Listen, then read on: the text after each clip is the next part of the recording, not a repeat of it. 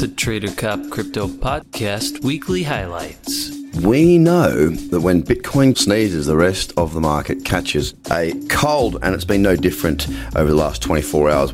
Holding its ground, holding its ground, holding its ground, yada, yada, yada, boring, boring, boring. But not boring if you're trading against Bitcoin because there have been some amazing opportunities. Oh, it's been an early one for me. I've been up since 5 o'clock in the morning because I was just on the wonderful Naomi Brockwell's crypto quiz show, and I goddamn want it. Sit down. That's right. This guy knows something. Most people that are in crypto now are already out of crypto. And what I mean by out of it is you've already bought. One of the things that I teach and preach and practice is if you're not feeling up to it, you shouldn't be trading. Ethereum, very sideways, not a leader, following Bitcoin, grinding slowly, ever so slowly, gently higher. Now we're starting to see things like the conversation around the ETF becoming important, and it is important.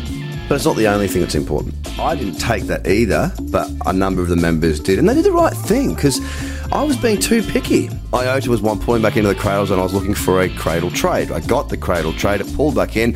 You have it at three o'clock in the morning. Not a positive, minute, microscopic piece of news. We need something really strong to get this market moving. My job to light it up and go, here you go, guys. Here's what I like the look of. Doesn't mean you have to trade any of that. As a matter of fact, you can go and find your own trades. Until it breaks, it's nothing more than a point of view. It's nothing more than an observation. We need to wait for that breakout.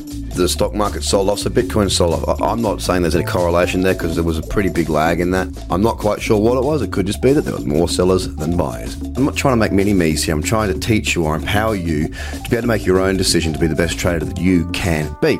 There are opportunities if you know where to look and you know how to look. Not all is lost because the market is sideways.